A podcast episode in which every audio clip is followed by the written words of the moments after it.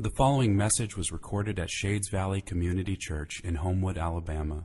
For more information and resources from Shades Valley, please visit us at shadesvalley.org. Our scripture reading this morning comes from the Gospel of Matthew, chapter 4. If you would, take your Bible and turn there with me. Matthew chapter 4. I'll be reading verses 8 to 10. The scripture says, Again, the devil took him to a very high mountain and showed him all the kingdoms of the world and their glory.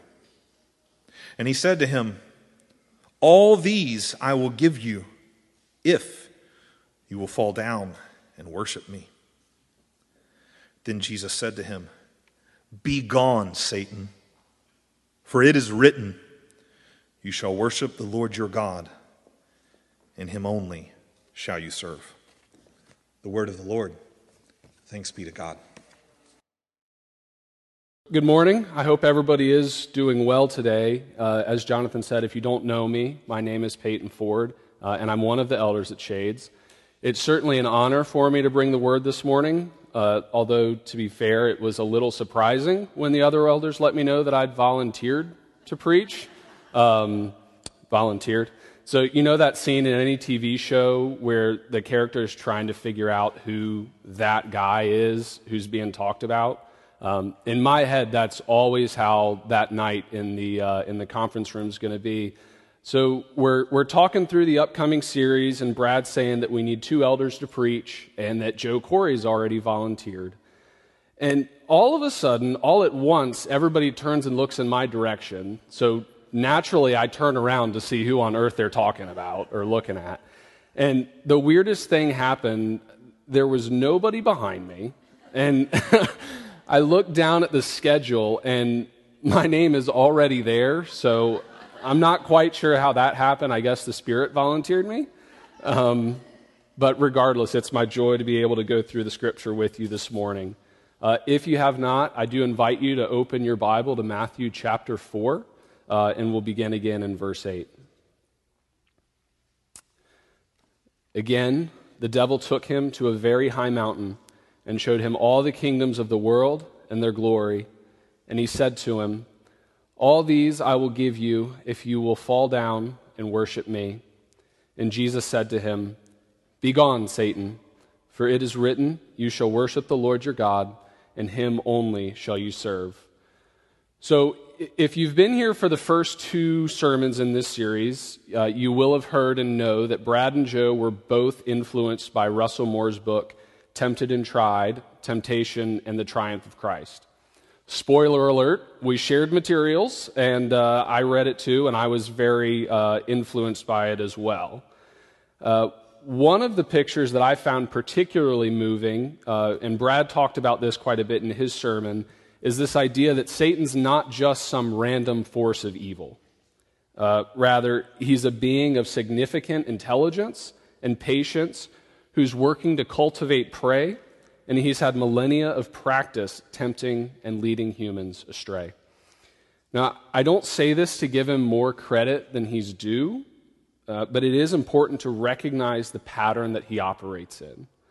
Uh, when he tempts mankind as a whole, and us individually, the pattern that we're given is that he does so patiently, incrementally, and over the long haul. All while doing his best to make sure that we can't discern the wide road of destruction that we're walking down. And it's with this idea of incrementality in mind that I want to draw our attention to the crescendo that's going on in the narrative of the text. So, as we've gone through these temptations one per week, it can, it can be easy to lose track of kind of the rapid pace that's going on here and the immediacy um, and kind of the build in the text. And what I want to keep in mind is that most likely this all happened one after the other extremely quickly. So, temptation and triumph, temptation and triumph, temptation and triumph. Um, each of the temptations build on each other, uh, they're not discrete occurrences. Uh, and this entire sequence is integrated and it culminates in this final temptation. And so we're going to start with the big picture, right? So, what is the issue that's going on in Jesus' temptation? and we're going to zoom into the specific temptation that's being placed in front of him. And just to be clear, in case anybody's wondering, the main storyline here, like the rest of the Bible, is God uh, and how he should be rightly worshiped by those whose identity is in him. And I want to focus on that word identity. We're going to use it a lot today. Uh, all of Christ's interactions with the enemy in this passage have been leading to this moment. Satan began by tempting Christ towards self gratification.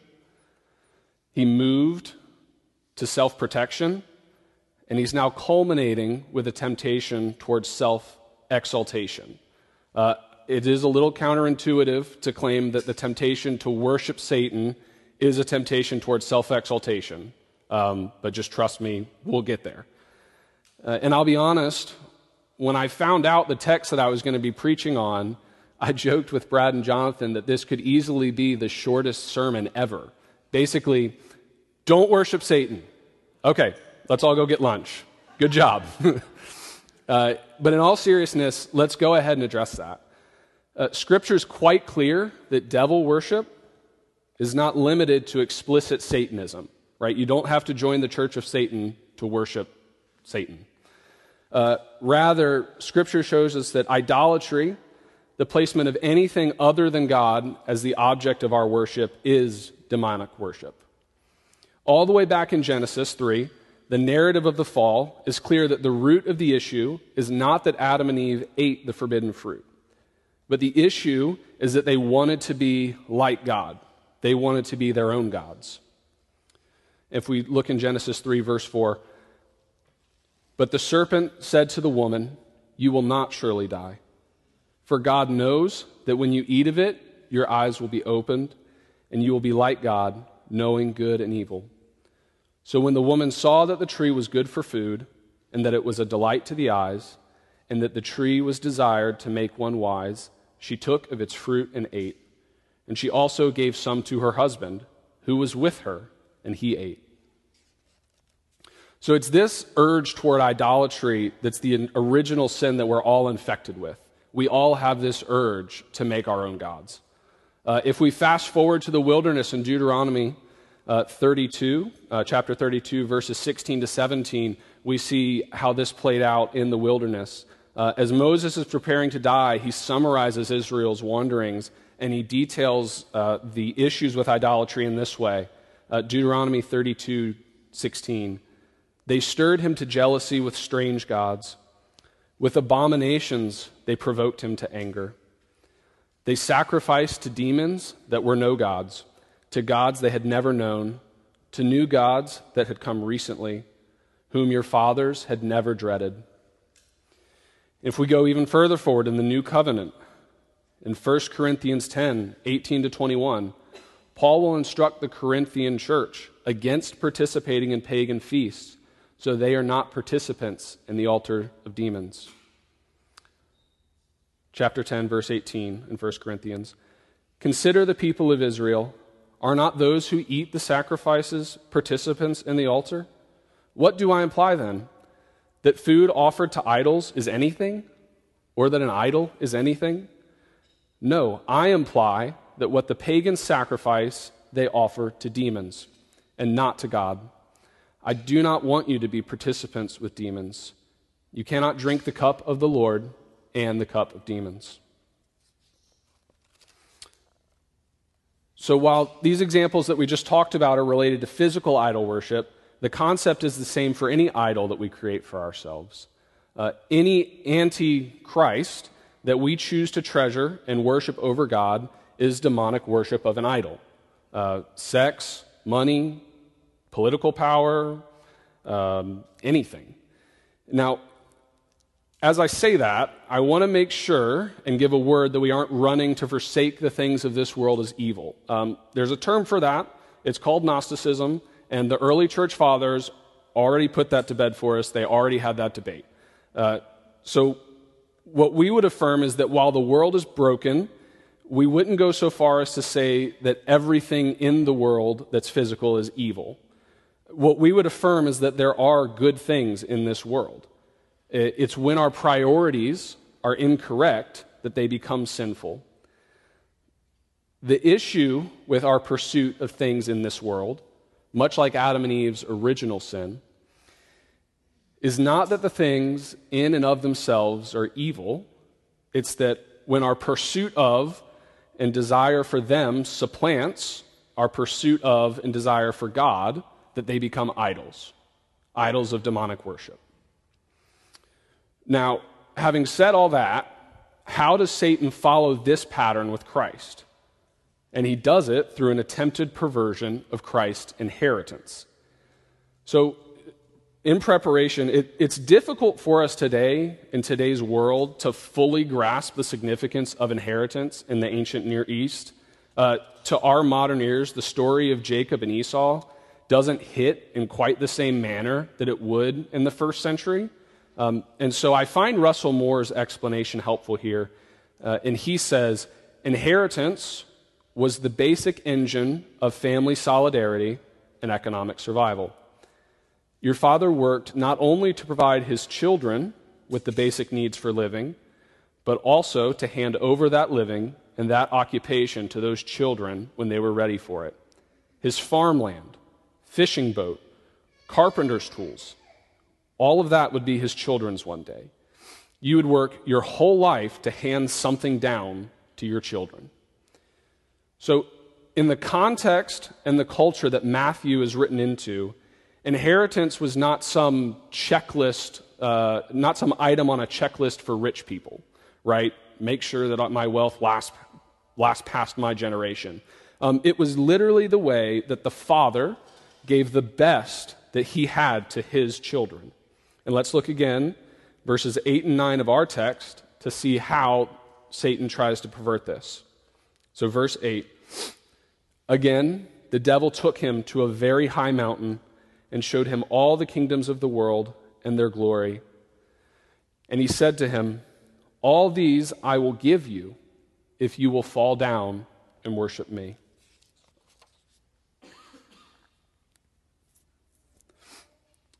Jesus already knew from the Father that he would receive all power, all glory, all authority at the end of days. And there are ample examples of this in Scripture. Just a couple. Psalm 2, 7 to 8 is a promise from God to David regarding the promised anointed one. Verse 7 I will tell the decree. The Lord said to me, You are my son. Today I have begotten you. Ask of me, and I will make the nations your heritage and the ends of the earth your possession. Psalm 110:1 is a promise that God himself will ensure the rule of Christ. Verse 1. The Lord says to my Lord, "Sit at my right hand until I make your enemies your footstool." So if Christ knew this, this begs the question, how is Satan's offer temptation? If Jesus knew that he would receive all authority, all kingdoms, all power in due time, why would Satan think that he would be tempted by this offer? So, I don't know how many of you are in the midst of trying to convince children to eat what you make for dinner. Um, just in case you are wondering or you uh, have forgotten for some reason, it's really, really hard. Uh, literally every parent here and watching knows what I'm talking about. They're just so irrational, right? Like, how can you not like something if you have never tried it? And I, you know, sometimes in our house, that fight is just, it's just not worth it. And so, right, before we even start to talk about what dinner is, somebody has the idea what if we just did Chick fil A tonight and we didn't have to fight and get them to eat? And it's such a. Now, hear my heart, right? I love Chick fil A, I think it's great. It, it does constantly amaze me that somebody's been able to convince all of us that fried chicken is somehow healthier than the rest of fast food, but that's a different point. so it's just so much easier. We don't have to fight. And we know it's not necessarily good for the kids right? It's good because we don't have to fight with them, and then, you know, everybody goes to bed happy. But we know that it's not as nutritious as if we made them dinner. And the temptation for Christ is much the same. Is he going to go through hard work for ultimate exaltation and what the Father has told him is good? Or is he going to succumb to the temptation for instant gratification, something he doesn't have to work for? And the temptation for Christ, much like our temptation, is in the immediacy. So before we're tempted to dismiss this, his temptation as weak or easy for Christ to overcome, let's think about this for just a minute. Christ knew full well what he would have to go through on the cross. He knew in advance all the pain, all the suffering, all the ostracization that was coming his way once he left the wilderness and began his ministry. More specifically, he knew who he was going to go through all that for. He would have to go through all of this, which he did not deserve for you and for me. Us, rebels who broke his good creation and whose every inclination is toward darkness. Us, who deserve nothing but God's righteous and loving judgment and removal from his good creation through death. But, but, the will of the Father was that the Son would go through the cross to redeem all that we had broken. What Satan is offering to Christ is an early inheritance, or at least a twisted shadow of it, without having to go through any pain, any suffering that Christ didn't deserve. He's in essence saying to Jesus, You deserve so much better than this. You're worth so much more. If God really knew how valuable you were, He wouldn't ask you to go through this. So, I told you we'd get here eventually. The true temptation here is not worship of Satan explicitly. It's for Christ to believe that he is more valuable than the place that the Father has willed for him in the redemption story. And in doing so, to exalt himself and place his will in place of the Father's, creating his own idol. As is the enemy's, oh, that page got stuck. As is the enemy's pattern, Christ has offered a demonic, idolatrous alternative that offers instant gratification rather than requiring him to wait for the fulfillment of the Father's promises. But Jesus refused to exchange ultimate exaltation by the Father for the immediate exaltation of a snake. As verse 10 tells us. Then Jesus said to him, Begone, Satan, for it is written, You shall worship the Lord your God, and him only shall you serve. This attempt by the enemy to poison the relationships of God's children with God by corrupting their identity is nothing new. In fact, I would say that this is the pattern that the enemy has operated in since the garden. If we consider some other high mountains throughout redemptive history, we find a depressingly constant pattern of idolatrous failure by the people of God. Throughout this series specifically, we've talked about how Jesus' 40 days in the wilderness mirror Israel's 40 years of wandering in the desert. So, with that in mind, let's talk about just how long Israel made it as the covenanted people of God without idolatry issues. If you remember, in Exodus 24, we see the Mosaic covenant confirmed. And at the conclusion of the narrative there, we're told, verse 18 of Exodus 24, Moses entered the cloud and went up on the mountain. And Moses was on the mountain 40 days and 40 nights. In Scripture, the next seven chapters are devoted to the instructions that Moses receives from the Lord. But literally, the very next mention of Israel is the story of the golden calf. So if we look in Exodus 32, verse 1, when the people saw that Moses delayed to come down from the mountain, the people gathered themselves together to Aaron and said to him, Up! Make us gods who shall go before us. As for this Moses, the man who brought us up out of the land of Egypt, we do not know what has become of him. Israel hasn't even had time as the covenant people of God to go anywhere before they're creating and worshiping idols. Like, they haven't even moved, they're in the same spot.